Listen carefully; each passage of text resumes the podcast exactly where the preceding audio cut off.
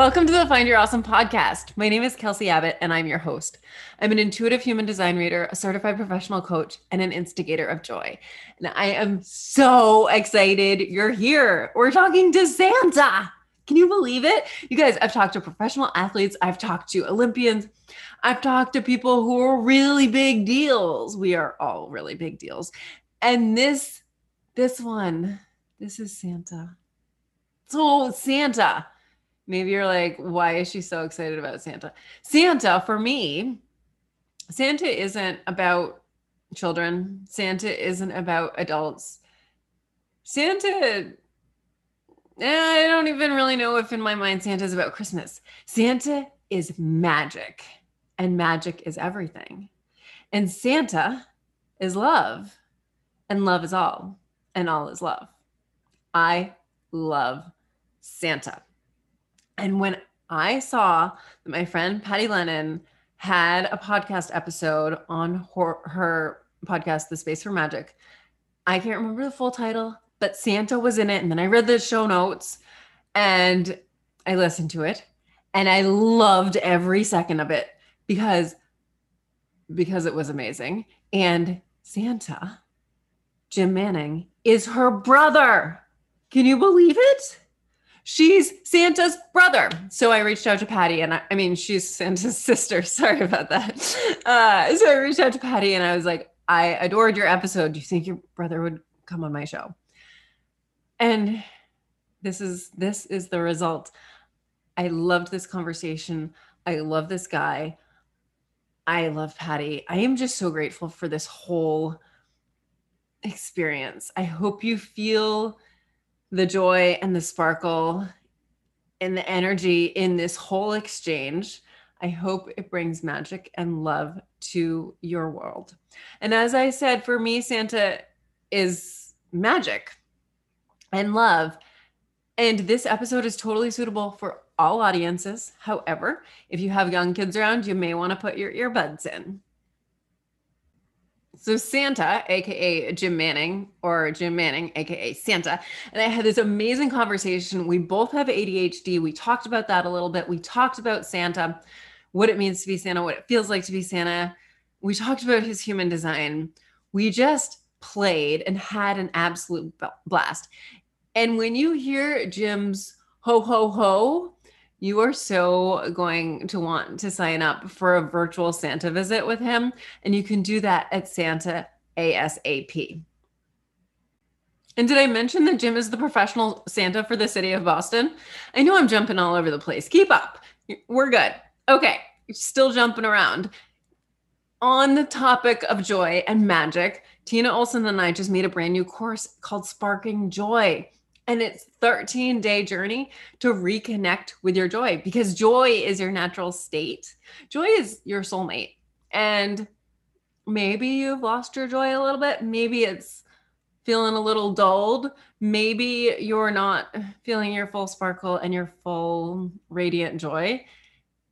And maybe you are and you just want to make space for more. Either way this course is for you and there's an option for you to sign up and gift a version of the course to a friend. And you can go to kelseyabbott.com slash sparking dash joy to get that. All right, let's get into this episode. Let's radiate joy. Let's play. Let's laugh. Let's remember who we are and let's make some magic. I love you.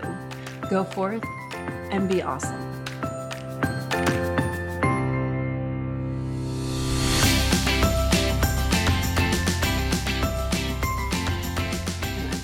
Excited. Jim, thank you so much for doing this. My pleasure. So let's start out with I want to know your path to becoming Santa Claus. So start as early as you need to. Um it's interesting because there's a few different directions I could say. I guess I'll start when I was a child, Christmas was so much fun.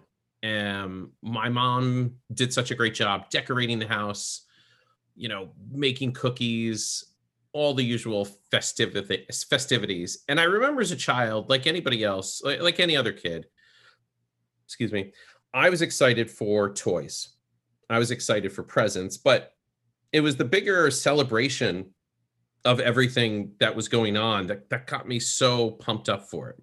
So fast forward, I got out of college and I did not know what I wanted to do as a career. And, you know, you get out of college, you're 22, 23.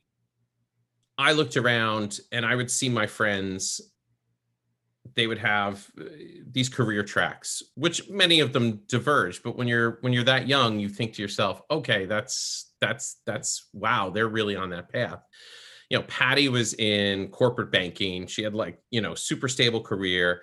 My other sister mary social worker. It's like you know different paths. And then there was jimmy. I was not diagnosed with adhd until i was about uh, 35 36 so I would work jobs and part time jobs, full time jobs, and I would get bored. Maybe after six weeks, maybe after three months, but I would move on because I was like, well, this isn't interesting anymore. Um, so um, I did a program called AmeriCorps. In AmeriCorps, it was a national service program. There was a group of 10 of us um, where we did service projects all across the southeast part of the United States. And that was exciting for me because I was out of the tri state area. I was out of New York, I was in a different place sorry if I get a little wordy. I do tend to, uh, you know, tell the longer story. Um, and while I was in AmeriCorps, I had a couple of great experiences. We did a program, we did a we did a project where we mentored and tutored children, and that was really exciting. We ran a YMCA camp for kids. Anytime I was working with kids, it it was a it was a good fit, and I didn't know anything beyond that. I moved to South Korea to teach English after AmeriCorps. Why? because I thought it'd be something neat to do. Like I'd always wanted to live in Asia. I don't know why, um, but I felt drawn there. And when I was there, I really floundered as a teacher. I had no official training. I was at this thing called a Hagwon, which is a learning institute. And essentially, I was there because I, I spoke English. Well, I spoke English. The children spoke Korean. We couldn't really communicate. I taught myself to twist balloons. And when I was in the classroom one day, I brought them in out of pure desperation it was a transformative moment for me. It was a transformative moment for the kids because all of a sudden English went from this thing that they were obligated to learn, their parents wanted them to learn too. If I can communicate to Sung Sing Nim, to my teacher, uh, that I want a puppy dog, that I want a flower, then there's there's a bonus.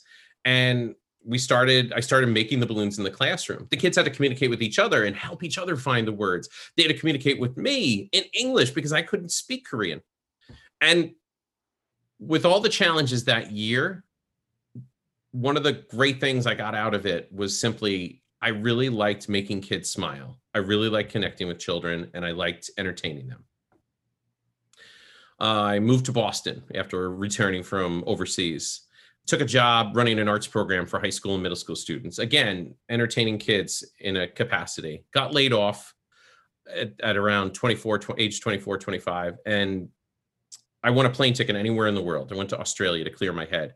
I was so frustrated because I just I knew I, I didn't have this career path that it seemed to me like everybody did. And I realized looking back, no, not everybody did. In fact, most people didn't. But that's what it felt like. I was in the outback. I meet these indigenous children, perfectly modern kids, but they had never seen a balloon twisted before. And I started twisting with them. And I taught them how to make simple stuff, dog, sword. I didn't know how to make anything that fancy and it was just it was one of my best days in Australia. And while I was there, I started thinking about this. I said, you know what? There's nothing else that clicks, but making kids smile, making kids laugh, that's something I'm good at. So I came back, I started my company, Jungle Gym. I had no business starting a, a business. I I was the most disorganized, scatterbrained person but I learned. I remember having the idiot's guide to starting your own small business and like following through and like highlighting and and being excited about that. The, the business started with dressing up as costume characters. Over the summer, one of my clients said, We need Santa Claus. Do you dress as Santa Claus? I said, Yes. Because at the time, especially when you have a new business, you say yes to everything. It's like an improv class, yes, and. Um, I bought my first suit off Craigslist and I got the domain santaboston.com back in 2004. And now having a domain like that is so fantastic. But at the time, I was like, oh, I'll spend the $10 to, to purchase this. Um, I booked, I'd say, 13 appearances that year. one of my first really fun moments was I was at Logan Airport and I had a little boy sit on my lap. And I said, Oh, what would you like for Christmas? He's like, You're not the real Sandy Claus. He says this in a thick Irish brogue. I says, What do you mean? He says, The real Sandy Claus is Irish. I said, Well, when I'm in America, I sound like I'm American. And when I'm in Ireland, I sound like I'm Irish. And since I had family in Ireland, I had just visited that year with my father. I was able to make reference to the sports club that had won. And he goes, Oh, mommy and daddy, it is the real Sandy Claus. It was so cool. It was just a great, great moment. And I was off to the races. Um, I really got into being Santa Claus. The first suit I had, like I said, was off Craigslist, but eventually I invested in a really high end suit. I met another Santa Claus, Santa Tom. He's he's local to Boston. Santa Tom is the premier wig and beard expert because I'm a designer beard Santa. And Santa Tom helped me to look much better. I started attending Santa conventions. I learned about handmade leather belts, motorcycle boots with steel toes. So when the kids step on your feet, you don't get hurt. Um, anything from eyebrow whitener to using gloves with grippies. Now, the gloves I use have little grippies on them because when I read the night before Christmas, it allows me to turn the page. Because otherwise, Santa's like fumbling around, and yeah. So, um, so that was the journey to becoming Santa Claus. So now I'm the official Santa Claus for the city of Boston's tree lighting. Um, I do in a in a non-pandemic year, I'll make about 80 appearances. And uh, now this year is going to be very different because it's going to all be virtual. Mm. I wanted to talk all things Santa Claus, but first we got some other tributaries to go down. First okay. Well, when did you start twisting balloons? What inspired you to twist your first balloon? Well, as somebody else who has ADHD, I think we're about to have a great moment of connection here, Kelsey, because I was 19 and I had five weeks off between semesters in college. And after the first three days, I was like, ah, what am I going to do? So naturally, I got a balloon twisting kit. I got a learn to juggle book and like the little hacky sacks. I'm trying, there was another thing I was going to try and do. Oh, bubbles. I was learning to make bubbles, which didn't do so well in December in New York. But I was 19 when I started twisting my first balloons. So that's, that's, um, um, and I just always had them with me. Like, again, I never, it wasn't until I really got into running my business that I started taking the balloon twisting seriously. Uh, so I, just taught myself how to juggle. That's awesome. like I, I went off, I retired from social media in May and I woke up one morning early and the first thing I knew is I need juggling balls. so I'm like on Amazon. I told you before we started recording, I like don't go on the internet until noon ever. But I was on right away ordering juggling balls. I have taught myself how to juggle and that's great. I can't believe I didn't do it sooner. Have you heard of joggling? Yes, and swoggling. Oh, I don't know what, what's that one. Swimming. How? Yeah, there's there's a YouTube video of a guy doing it with five balls on his. Well, he's really like he's kicking. Okay. He's kicking on his back and juggling five balls over his head. I hadn't heard of that one. That's amazing. That's yeah. great. Yeah. So speaking of ADHD, Oh, all right. You only got diagnosed like relatively recently. I was diagnosed in college. Well, in first yeah. grade, they kind of said she's not like the others, which I knew. Spoiler alert. yeah. Um, but then I was officially diagnosed in college. What led you to be diagnosed in your 30s? My wife. We started dating when I was 26 and she was 22 and I think it was maybe two years after we got married. I would have been, I'm trying to remember the exact year, but I think it was like I was about 36. And she said, I think you should get tested for ADHD. And I wasn't like against it or for it. I just, it just didn't enter the realm. Um, so, and I remember going for the test and it's really funny like the way i don't know how your diagnosis was or i don't know how it, you know granted i'm 44 so maybe the testing was very different in the 80s and 90s but i called because you have to go for two different appointments right?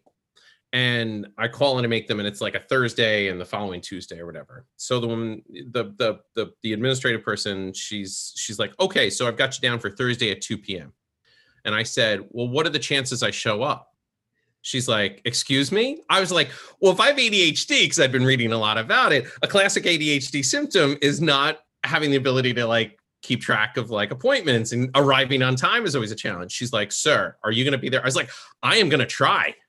I am absolutely, I, I, can tell you right now, but like, I'm just saying, I'm curious what the odds are of me actually making it. I did make it to the appointment on time. This poor person had to put up with me, but, uh, but I guess there's all these markers with ADHD and again, with classic ADHD, I'm not going to remember the details, but let's say there's 15 of them. And like, if you have seven or more, you have it. I think I had 12 or 13 of the markers and it was a game changer. It wasn't just the medication, which took a while to get to, um, something that worked it was it was learning things like meditation exercise uh moving from task to task 25 minutes on five minutes off and when you sometimes when you tell people you have adhd they're either a like oh i'm so sorry or b well you're still responsible for your life. And i want to be like don't feel sorry for me. This is my superpower. There's another um oh uh gosh. Anyway there's a gentleman who has the adhd podcast. I'm gonna blank but he he talks about it being a superpower. It's totally and, a superpower. We're amazing. Yes yes.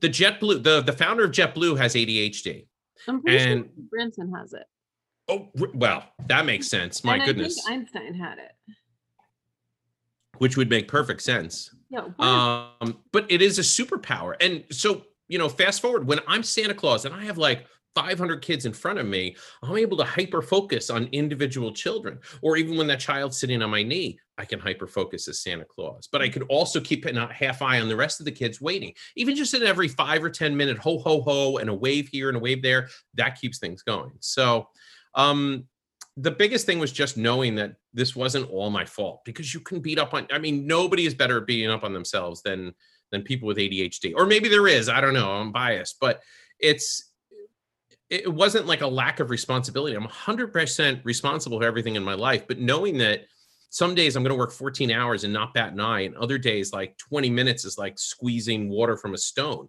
You know, it's just and having that knowledge is is is empowering. Hmm. Um. So I'm interested. Uh, just a side note, personal reasons.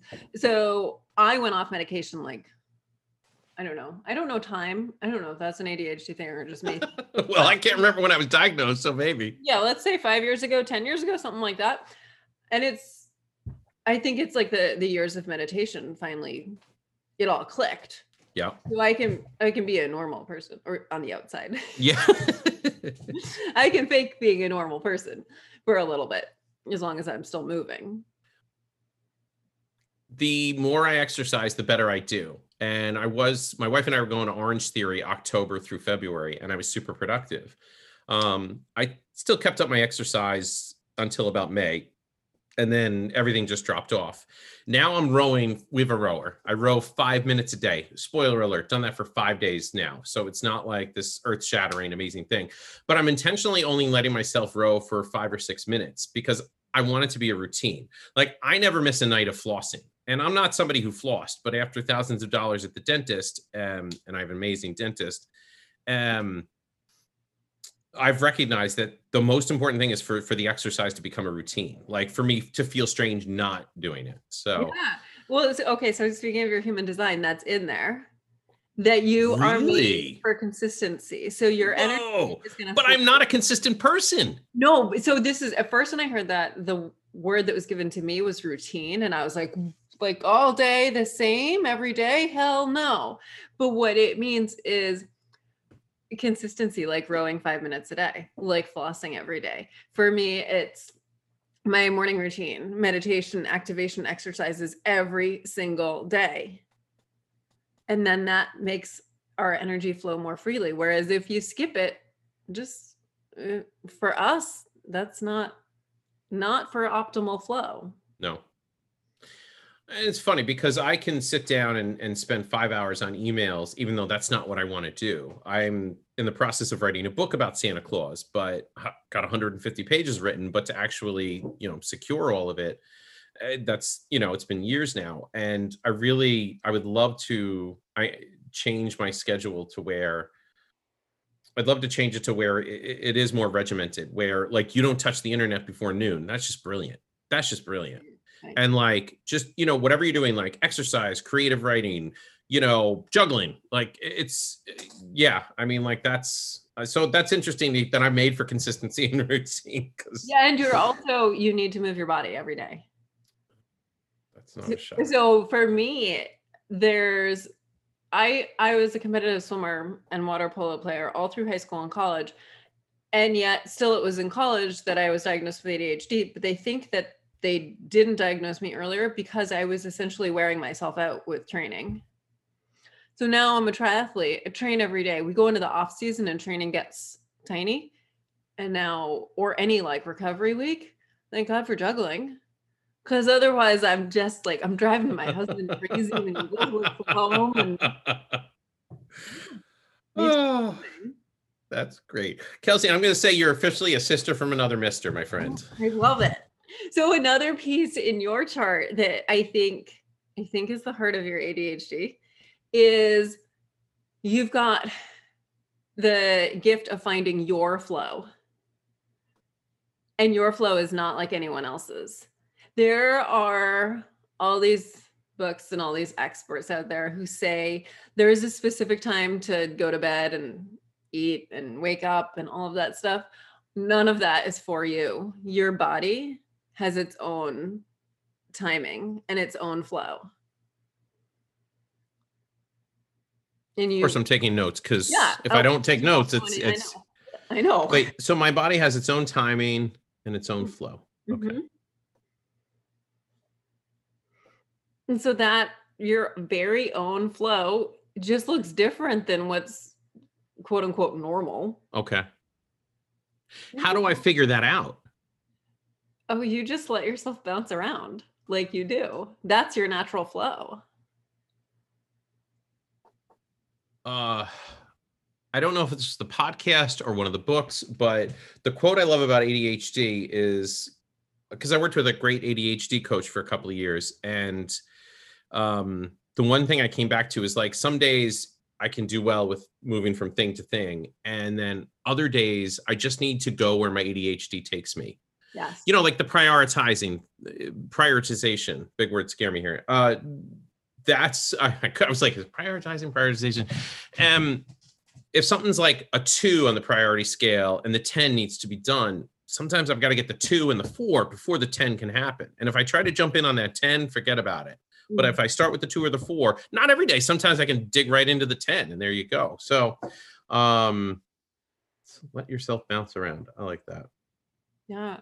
I feel like that's what ADHD is. Like we're bouncy. And we our flow just looks different than other people's. It's very bouncy and oftentimes faster than other people's. Yes. Yeah. And We don't like that. No, it's hard. It's hard. And people don't always relate. Mm-mm. But what you were saying about kids and how it helps you as Santa reminds me of when I was in college, I taught swim lessons. So I was on the swim team and we taught swim lessons to the kids of the faculty staff and etc. And there was this one boy, Jack, who I think it was my freshman year. They gave me Jack and kind of gave me a side side eye. And I was like, okay, I don't know what that means. Jack and I had so much fun. Yeah. We reached, I got him swimming a full crawl stroke with his face in the water. We did jumping, we did diving, we did some underwater swimming. We had an absolute blast. At the end, I the seniors were like, What did you do? like, no one's been able to teach him. I'm like, Oh, he's got ADHD. Me too. We just like flew, we we did like two of this and three of this and just we went with the flow. We didn't try and stick with something for a really long time until it got miserable. We're just here to play. Right. Right. And the play is so important. My buddy's son is about 13, and I've taught him to twist balloons over the years. I don't know that he has ADHD or not, but um, when I hang out with Max, his parents are appreciative because Max likes to go in a lot of different directions. And I'm like, this just makes sense. I'm like, okay, Max, I, I want to teach you how to make uh, I want to teach you how to make a ladybug bracelet. He's like, or we can make dragon scales that I can wear on my back. And I'm like, that is literally what we need to do right now. Because I'm like, that's that's great.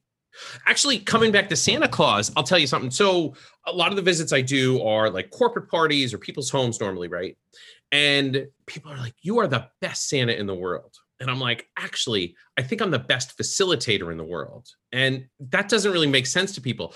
But if you listen to what the kids are saying, especially when they're on Santa's knee and like a, in a comfortable spot, I just try and guide them with questions, and and it goes back to the. Do you, do you have you ever taken improv improv classes improvisation? No, I haven't. Oh my gosh, so be fantastic for you. But the biggest thing is yes and.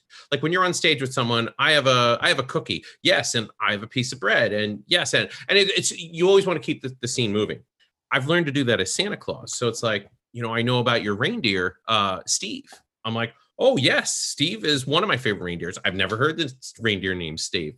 And the kids are like, the adults are dying laughing, but the, the child is so serious. Like it, you, the things they say.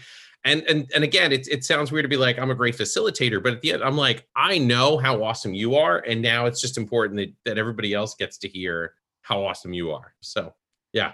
So yeah. I totally get it. Like connecting with your, your, your swimming buddy, like that's, you're like, oh, he's the easy one. exactly. He and he was for like four years of teaching those.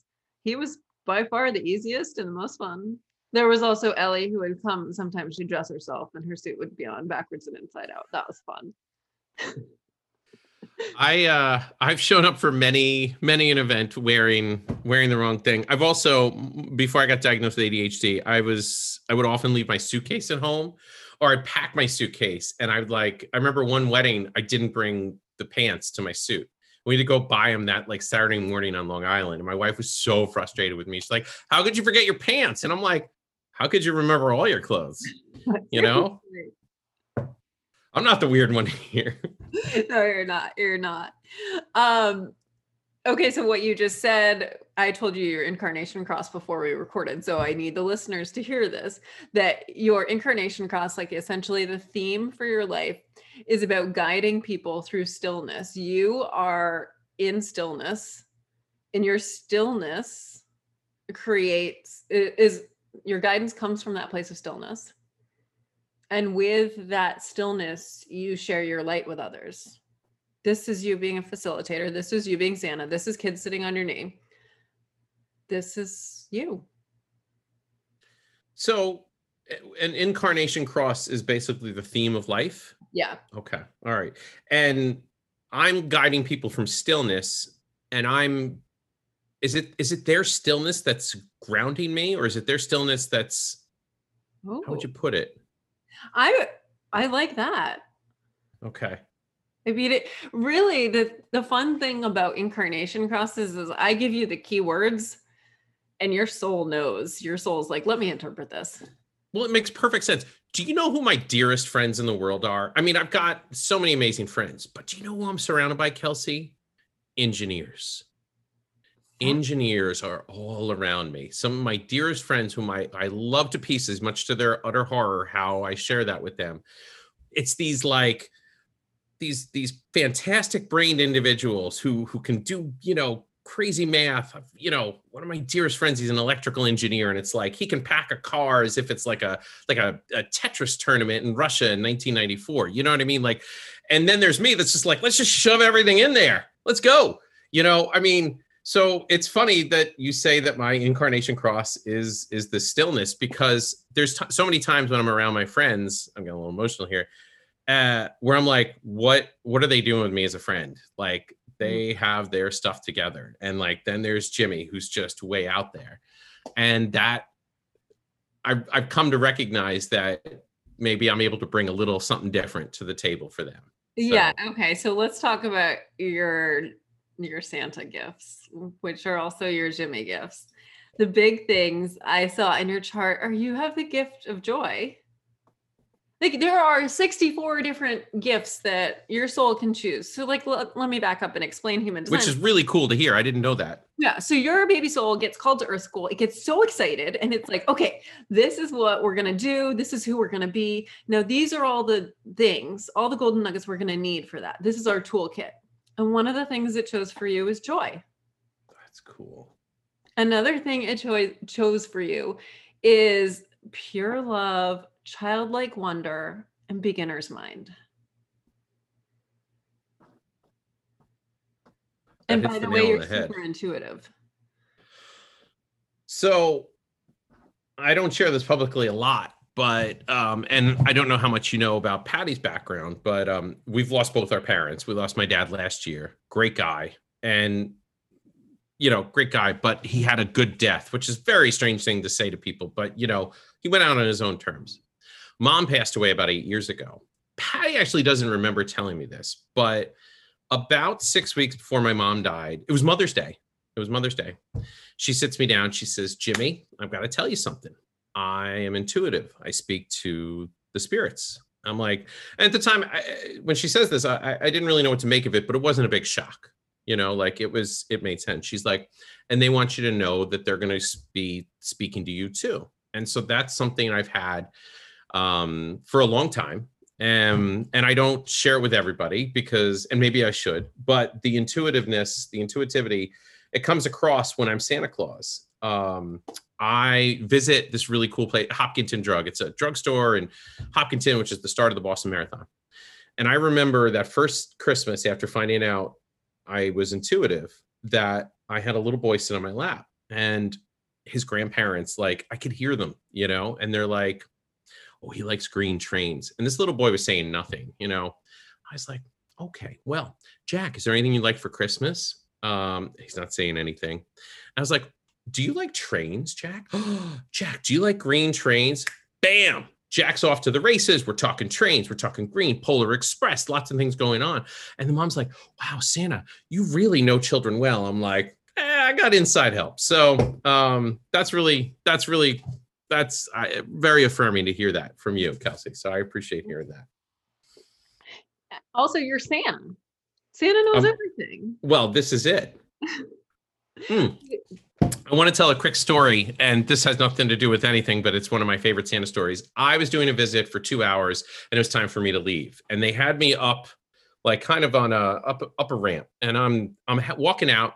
As I'm walking down, um, I overhear two moms with their sons. Um, and we'll call them, you know, uh, Tim and Tim and Javier. All right.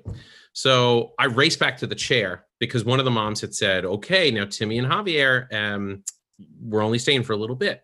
So they race up the ramp. They're like, Santa Claus. I'm like, Timmy and Javier, it's so good to see you. And the moms are looking at each other and like, what the heck? And so we have a nice little visit. They wander off. One of the moms goes with them. The other mom comes up to me and she says, How did you know their names? I was like, Well, I'm Santa Claus. And she's like, Okay, but but how did you know their names? I was like, I'm Santa Claus. And that was she just walked off with the look on her face, and it was anyway.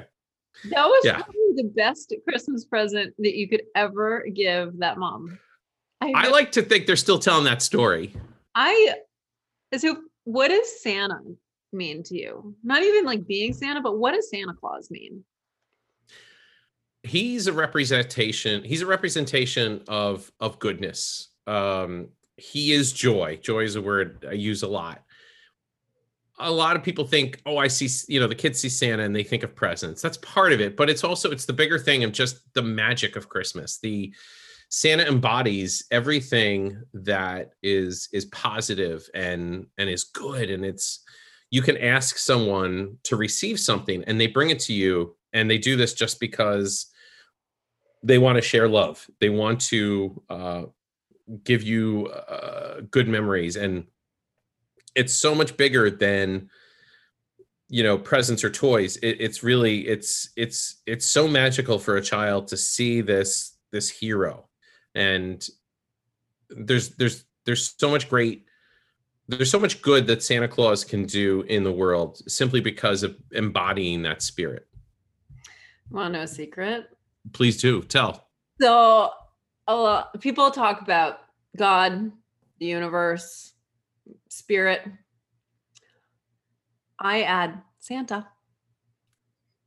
I believe that if you're talking about creator, for instance, that every December, creator puts on a Santa suit. The same magical being that's pure love. I love it. And pure magic. Here's the thing a lot of parents ask me how, when their children get to a certain age and start asking, is Santa Claus real? Um, and I didn't come up with this, somebody else shared it with me. But the best way to explain to your children when they get to a certain age is not so much that Santa isn't real, it is that Santa represents the magic and the joy. And now you're part of that. Now you are Santa Claus. You're Santa Claus for the children that are younger than you and still believe in Santa Claus. You're Santa Claus for other people. Uh, you know whether it's it's you know what you what joy you can bring or or as you go on your life. You get to be part of this like secret club that you now are are, are santa claus. So and that's always to me the best way to explain it to children. Yeah and that actually fits really well with what i believe too because it, the creator is divine whatever it is us santa mm-hmm. is us mm-hmm. we're all one yeah we're all Santa. Yeah, I like that. So you bought your first Santa suit off Craigslist. I think you mentioned on your episode with Patty that you bought it in a parking lot. Yes, she had two for sale and I didn't have the budget to buy both. And now, of course, I wish I had them because, you know, it's like, it's good Santa suit. So, yeah, yeah. So take us to that parking lot. A parking lot in Boston, like where it was in the suburbs. I want to say it was in Reading or North Reading, and I don't know why I'm remembering that, but that's you know, call it 25 minutes from Boston uh, when there's no traffic. Mm-hmm. And this woman had these two Santa suits in the trunk. I don't remember why they were selling them or or what the circumstances were. She was very nice. I paid her cash it was an exciting moment. I was like, I've got my first Santa suit. Um, I bought my wig and beard at Boston Costume, and for years I just I threw the wig and beard on, and my wife started helping me to to brush it out, and then I met Santa Tom, and he he helped me to craft it. So now to the point where the yak's hair beard that I wear, and yak's hair, not human hair, because I do so many outdoor events that it's it's much more durable, much like what Santa Claus would have. And yaks are meant to be outside. Yes. Yes. Yeah. Um, so anyway, uh, yeah, that was that was a really fun that was a fun experience. What was it like the moment you put that suit on for the first time? Terrifying. Now, I should mention in college, one of Patty's uh, post college, one of Patty's college friends asked me to dress as Santa um, for their nieces and I remember dressing up as Santa Claus. And if you look, I have a, I found a picture in the last couple of years. There's no belt. I don't think there's a hat. I mean, it was you know vintage 1996. But these two little girls didn't bat an eye. I was Santa Claus, um, and I visited with them. I brought presents. I heard their wish list, and just that always kind of stayed in the back of my mind. So fast forward, now I'm actually getting paid to do this. This is my job.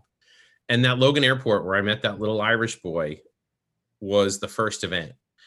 A few things were going through my mind. Number one, somebody's really paying me to do this. Um, number two, oh my gosh, I'm so nervous. Like there, there's such pressure to to be that Santa Claus. You know, it's it's always hard when if you have a child is like, you're not the real Santa Claus, or you know. Um, and then there's that you become a celebrity um, Kelsey, I'm uh, Jim Manning is not a celebrity, nor would nor would he claim to be. But when I'm in the suit, I am I am a celebrity. We live in Cambridge, Mass. There's a lot of crosswalks. A lot of times I'm walking to and from events here. And in December, I just walk across crosswalks. I don't want to say I don't look either way. I do. But no one, no one tries to run over Santa. Everybody yields to Santa Claus. Um, December 26th, my wife and I were driving back home for Christmas and we were passing cars on the highway. She's driving because on just on the you know after Christmas takes me about three weeks to recover, and I'm waving to everybody as as we go by, and Sonia looks at me. She's like, "What are you doing?" And I'm like, "I'm waving to them." She's like, "Why?" I'm like, because they want to see Santa Claus. She's like, You're not Santa Claus right now. And it's December 26th. You're just the weirdo on the Mass Pike who's waving at everybody and I just didn't even think of it because when I'm in the car, when I'm when I'm walking, I'm Santa Claus. So it's it's very powerful to be that celebrity. Um, but you always have to remember where it comes from because being Santa Claus is never about you. It's always about the people you visit with, the children and the adults, because I meet so many adults who they go from 74 to 4 from 45 to 5 in a heartbeat and there's some part of their adult you know level there they know that i'm you know they're they're talking to a man in a suit but the bigger part is just they're visiting with santa claus. So and that's pretty awesome. That's pretty awesome for me too. Whoa like it sounds like you didn't see this coming at all. So no. what would you say to your younger self like maybe your kid self?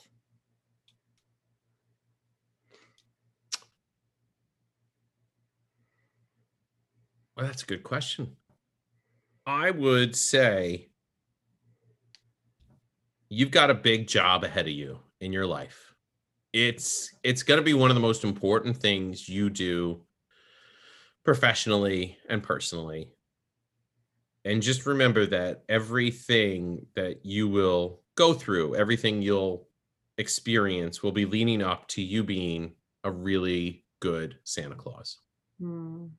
And what would you tell that version of you right when you graduated from college and everyone else was following like the paths that they were supposed to and wearing suits and stuff? Like business suits. Yeah, yeah, yeah, yeah.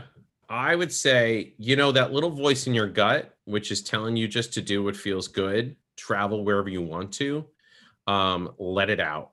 Like you don't have to suppress that. You are not meant for the traditional path that many follow and that's not a judgment that's just simply that's their path the more you worry uh, sorry the less you worry the more you relax and enjoy the better off everybody is going to be. So it sounds like that's another way to say follow the joy. Oh absolutely follow the joy.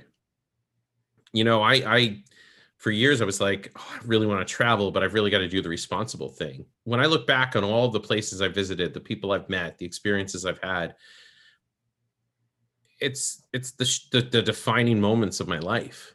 Um, you know, my wife and I were in Paris when in March, and she'd never been. She always wanted to go, and I took her for her birthday, and we were there when when it was shutting down. And I remember on our way back, it was like this wow the, the world is is is kind of falling into crisis here and like but whatever else happens we went to paris like uh, when i look back on 2020 sure I'll, I'll look back at the pandemic i'll look back at you know some of the things we've gone through but i'm most going to look back on on taking a how to make a croissant class with my wife uh, with with sheets of rain and, and looking, you know, sitting there sipping wine and looking at the Eiffel Tower. I mean, the, the, the moments I've traveled and the moments I've experienced, you know, and even with Santa Claus, I had a client that used to fly me in by helicopter. That was amazing.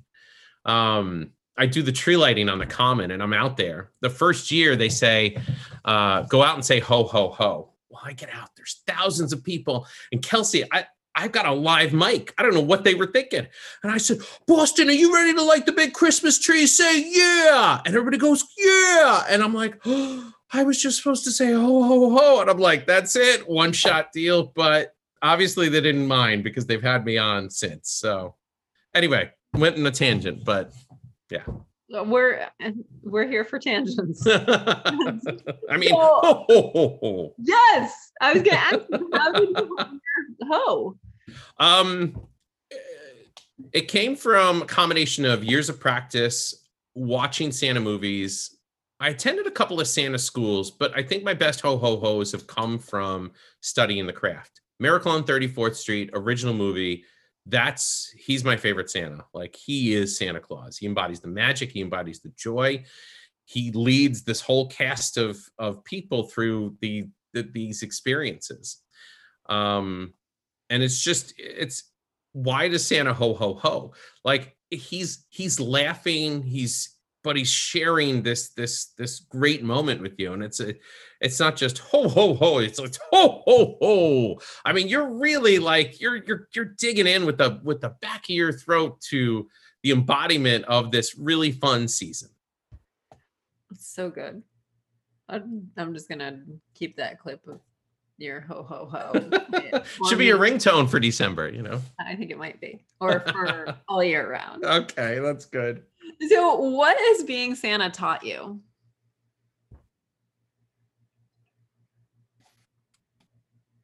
Good question. Just thinking about this for a moment.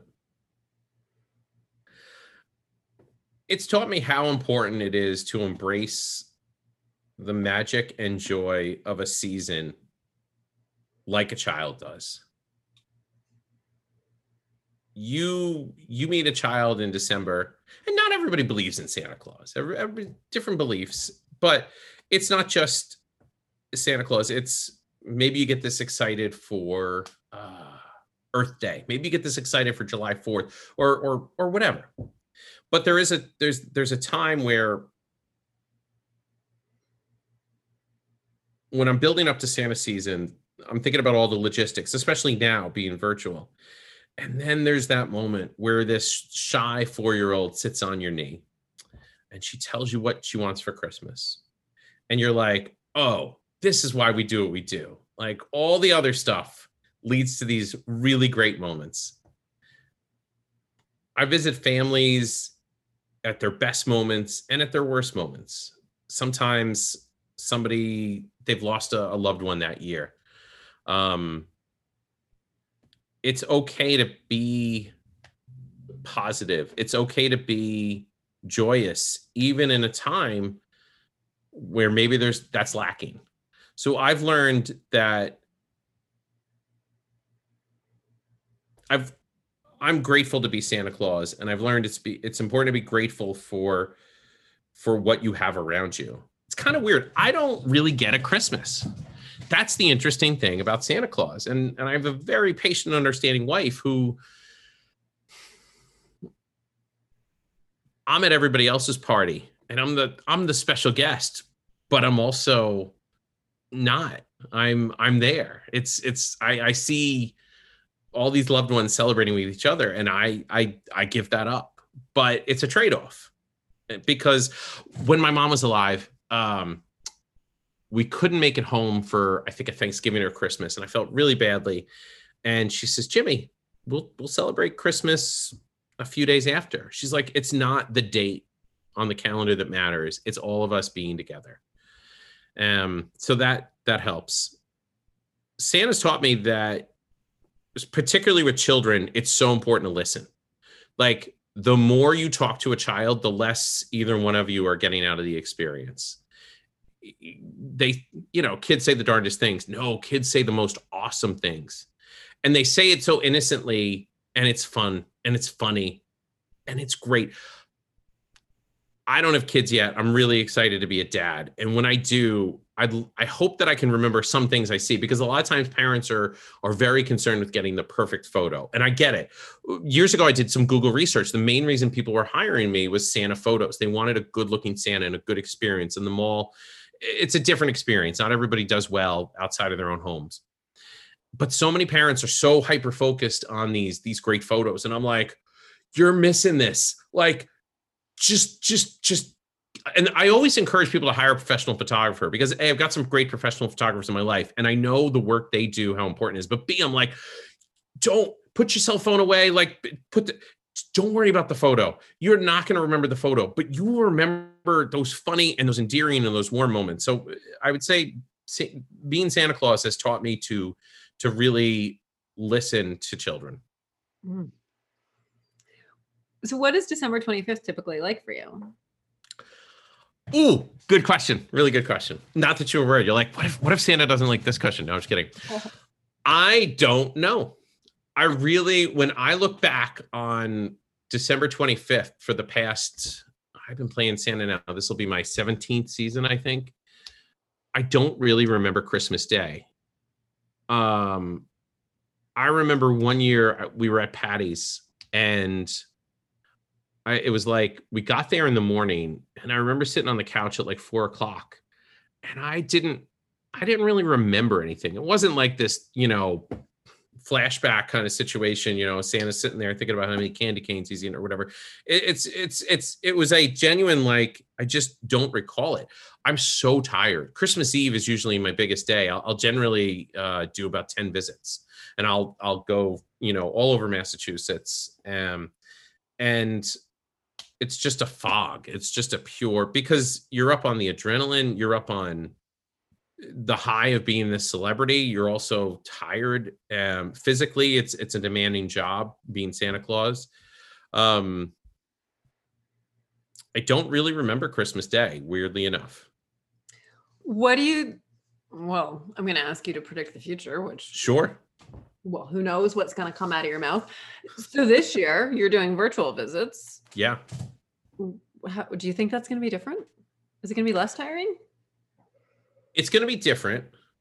Um, I've got some bookings right now. I've got about 25% of the hours I normally book, which is a little bit nerve wracking. I generally make about half my income during Santa season.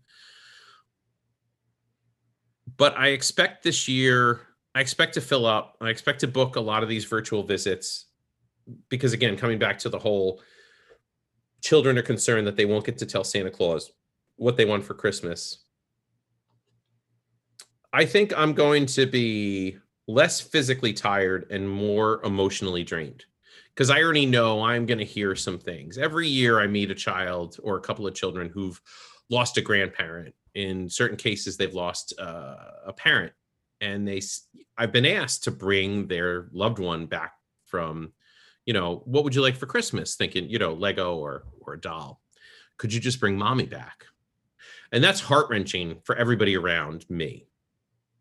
It's on one level it's heart wrenching on the other level it's professional detachment just like medical professionals need to take a step back. It's my job to be santa in that moment. It's not my job to be jimmy manning who is like you're five and you lost your mom you lost your dad. One year i did a visit and a little girl had lost both her parents in a car wreck and i didn't know this going in. We still had a nice visit. We talked about them looking over you know look watching over her um so I think this year is going to be less physically draining and more emotionally draining. And mm. that's okay. That's okay. I Santa can handle it.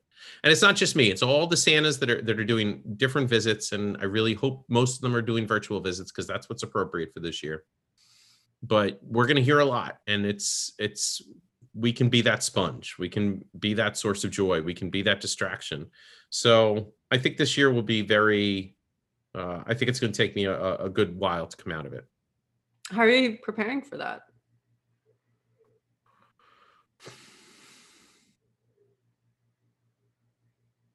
I guess I'm not. I'm so focused right now on the logistics of getting everything set up, like the, the, online calendar, the Zoom, the background, the questionnaires. Uh, I've got good people around me helping that I really haven't thought about it. Um, usually I try to take Mondays off during December, but that's not going to happen this year. It's I'm pretty much off to the races from today until uh till Christmas. What do you do in July? So the rest of the year I'm a professional magician. And July is actually one of my busiest months. Um, I perform educational entertainment programs at libraries. I encourage literacy through the use of balloons and magic. So July is a very different month for me because it's almost as busy as Santa season, but it's different. I'm performing as Jungle Jim. I'm climbing inside of a six foot balloon. Um, naturally. Another thing for uh, when you, yeah, no, it's it's pretty cool. I actually blow up a six foot balloon with a with a leaf blower and then put my whole body inside of it. Naturally. I mean, how often have you heard that sentence? Am I right? That is amazing. So so yeah, so June, July, and August. Um, this year I had about 100 appearances booked in Canada and six other states. And the, it, it this year ended up being all virtual shows, which was pretty fun. Next year, who the heck knows? So um, it generally takes me until about the middle to the latter part of January to to fully recover. So it's just a I'm just kind of a zombie. Yeah. Mm-hmm. One of my favorite questions to ask my guest it is if you had a billboard that everyone can see, which as Santa, obviously you do, what would it say?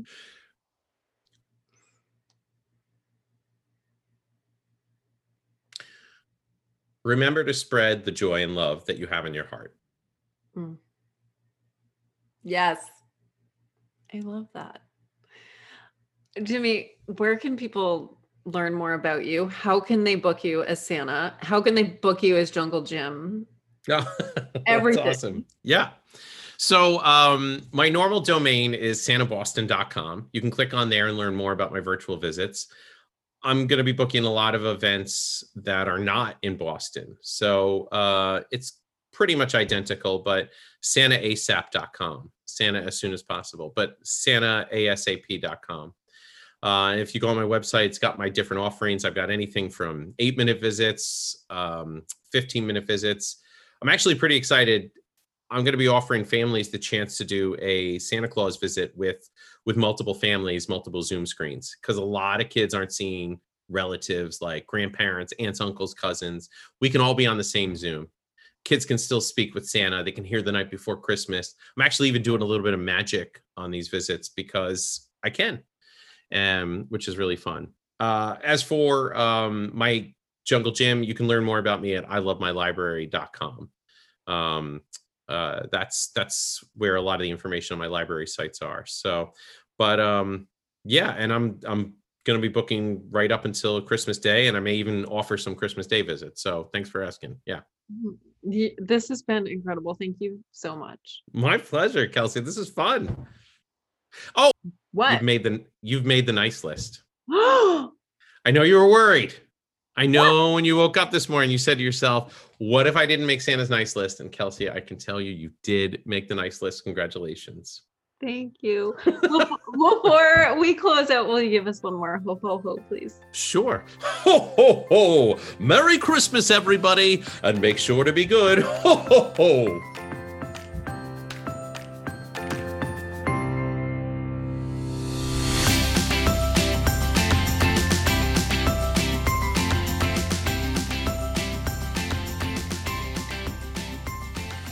My goodness. I kind of don't want to say anything, but at the same time, maybe you want to know all the things. And so I'm going to tell you all the things. First of all, to book Jim, Santa ASAP. Then, what else? If you want to work with me, if you want to play with me one on one, Bo- go book your human design reading at kelseyabbott.com slash human design. You can also book a partner human design reading there. If you want to play with Tina and me and do a soul magic session, go to kelseyabbott.com slash soul dash magic. If you don't want to play in person with me, but you want to do some work on yourself on your own, go to go under the play with me tab. Let's just start there. The play with me tab. You can do an inner critic transformation. Guys, that's like five minutes of magic for $11.11. Your inner critic, it's that voice inside you that says, I'm not good enough. I'm not fast enough. I'm not smart enough. I'm not pretty enough. Every single one of us has one. And it doesn't need to stop us. In fact, as we grow into ourselves, it tends to be this big barrier for all of us. And I really want everybody to not be knocking up against that barrier. So, this is me sharing a process that I use with my one on one clients to bring to the masses so that you can transform your relationship with your inner critic. It's super effective, super powerful. I love it. I want to share it with the world. So, that is the inner critic transformation. And then, if you're feeling stuck in the muck, check out Unstuck Yourself. That is a series of three soul conversations that will take you through awareness, acceptance, and action to get you out of the muck and cruising on your way to wherever it is you're going. And then there's sparking joy. If you are ready to re embrace joy, to allow yourself to feel and radiate and share joy once again, join Tina and me for this 13 day adventure. It's all at your own pace. We've already recorded it. I promise this will make you laugh because I did day two today and I, we, Tina and me make me smile. So I am sure that we will make you smile as well. I hope we will. I guess I can't, can't make any guarantees, but there's a whole lot of joy in that course, and all that joy is waiting for you. You can get that at kelseyabbott.com slash sparking. dash joy. I love you. I love Santa. I love everything about magic and love and miracles. And that's what you are. Go forth and be awesome.